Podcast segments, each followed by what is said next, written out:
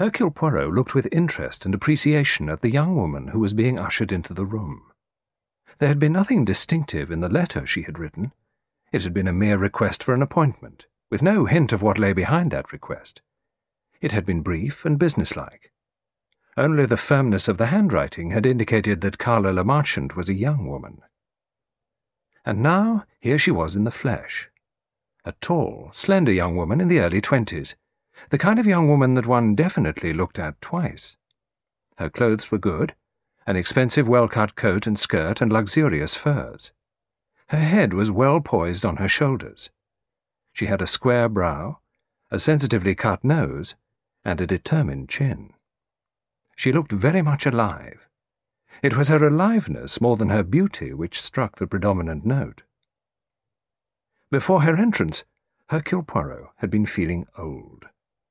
Now he felt rejuvenated, alive, keen. As he came forward to greet her, he was aware of her dark grey eyes studying him attentively. She was very earnest in that scrutiny. She sat down and accepted the cigarette that he offered her. After it was lit, she sat for a minute or two smoking, still looking at him with that earnest, thoughtful gaze. Poirot said gently, Yes, it has to be decided, does it not? She started. I beg your pardon? Her voice was attractive, with a faint, agreeable huskiness in it. You are making up your mind, are you not, whether I am a mere mountebank, or the man you need? She smiled. She said, Well, yes, something of that kind. You see, Monsieur Poirot, you... you don't look exactly the way I pictured you. I am old, am I not? Older than you imagined. Yes, that too. She hesitated. I'm being frank. You see, I want. I've got to have the best. Rest assured, said Hercule Poirot, I am the best. Carla said, You're not modest. All the same, I'm inclined to take you at your word. Poirot said placidly, one does not, you know, employ merely the muscles. I do not need to bend and measure the footprints and pick up the cigarette ends and examine the bent blades of grass. It is enough for me to sit back in my chair and think. It is this, he tapped his egg-shaped head, this that functions. I know, said Carla Le Marchant. That's why I've come to you. I want you, you see, to do something fantastic. That, uh, said Hercule Poirot, promises well. He looked at her in encouragement. Carla Le Marchant drew a deep breath. My name, she said, isn't Carla, it's Caroline. The same as my mother's. I was called after her. She paused. And though I've always gone by the name of Le Marchant, my real name is Crale. Hercule Poirot's forehead creased a moment perplexedly. He murmured, Crale. I seem to remember, she said, my father was a painter, rather a well-known painter. Some people say he was a great painter. I think he was. Hercule Poirot said, Amyas Crale? Yes. She paused. Then she went on, and my mother, Caroline Crale, was tried for murdering him. Aha, said Hercule Poirot. I remember now but uh, only vaguely. I was abroad at the time. It was a long time ago. Sixteen years, said the girl. Her face was very white now, and her eyes two burning lights. She said, Do you understand? She was tried and convicted. She wasn't hanged because they felt that there were extenuating circumstances, so the sentence was commuted to penal servitude for life, but she died only a year after the trial. You see, it's all over. Done. Finished with. Poirot said quietly. And so? The girl called Carla Le Marchant pressed her hands together. She spoke slowly and haltingly, but with an odd, pointed emphasis. She said, You've got to understand exactly where I come in. I was five years old at the time. It happened. Too young to know anything about it. I remember my mother and my father, of course, and I remember leaving home suddenly, being taken to the country.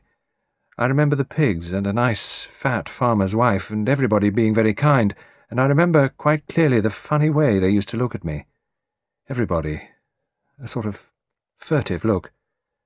I knew, of course, children do, that there was something wrong, but I didn't know what. And then I went on a ship. It was exciting. It went on for days. And then I was in Canada, and Uncle Simon met me, and I lived in Montreal with him and Aunt Louise. And when I asked about Mummy and Daddy, they said they'd be coming soon, and then... And then I think I forgot.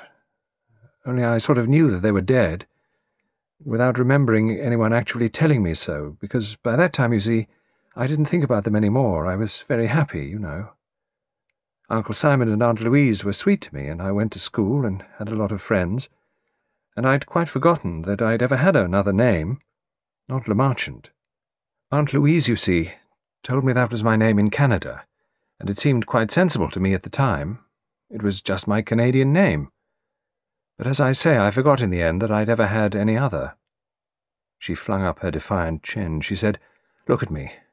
You'd say, wouldn't you, if you met me, there goes a girl who's got nothing to worry about. I'm well off, I've got splendid health, I'm sufficiently good to look at, I can enjoy life. At twenty, there wasn't a girl anywhere I'd have changed places with. But already, you know, I'd begun to ask questions about my own mother and father, who they were and what they did. I'd have been bound to find out in the end. As it was, they told me the truth. When I was twenty-one, they had to then, because for one thing I came into my own money, and then, you see, there was the letter, the letter my mother left for me when she died. Her expression changed, dimmed. Her eyes were no longer two burning points. They were dark, dim pools. She said, That's when I learnt the truth. That my mother had been convicted of murder.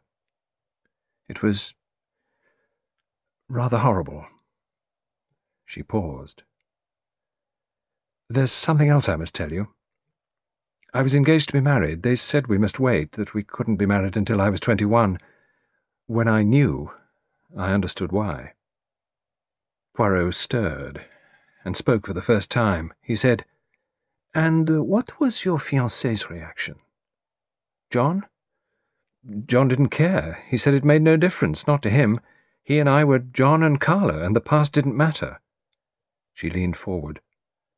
We're still engaged, but all the same, you know, it does matter. It matters to me, and it matters to John, too. It isn't the past that matters to us, it's the future. She clenched her hands. We want children, you see. We both want children. And we don't want to watch our children growing up and be afraid.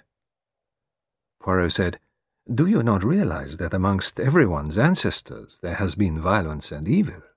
You don't understand. That's so, of course, but then one doesn't usually know about it. We do. It's very near to us.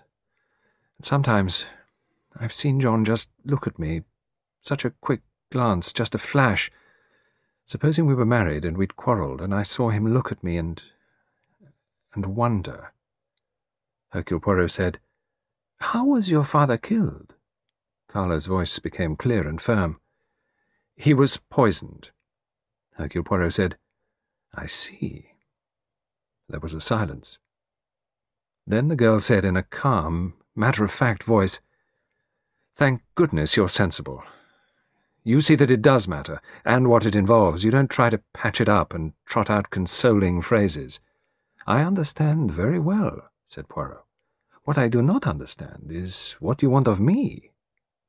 Carla Le Marchant said simply, I want to marry John, and I mean to marry John, and I want to have at least two girls and two boys, and you're going to make that possible. You mean you want me to talk to your fiancée? Uh, no, it is idiocy what I say there. It is something quite different that you are suggesting. Tell me what is in your mind. Listen, Monsieur Poirot. Get this, and get it clearly. I'm hiring you to investigate a case of murder. Do you mean? Yes, I do mean. A case of murder is a case of murder whether it happened yesterday or sixteen years ago. But, my dear young lady, wait, Monsieur Poirot. You haven't got it all yet. There's a very important point. Yes? My mother was innocent, said Carla Le Marchant. Hercule Poirot rubbed his nose. He murmured, Well, naturally, I comprehend that it isn't sentiment. There's her letter. She left it for me before she died.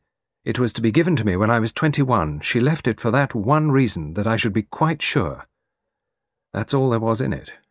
That she hadn't done it, that she was innocent, that I could be sure of that always. Hercule Poirot looked thoughtfully at the young, vital face staring so earnestly at him. He said slowly, Tout de même. Carla smiled. No.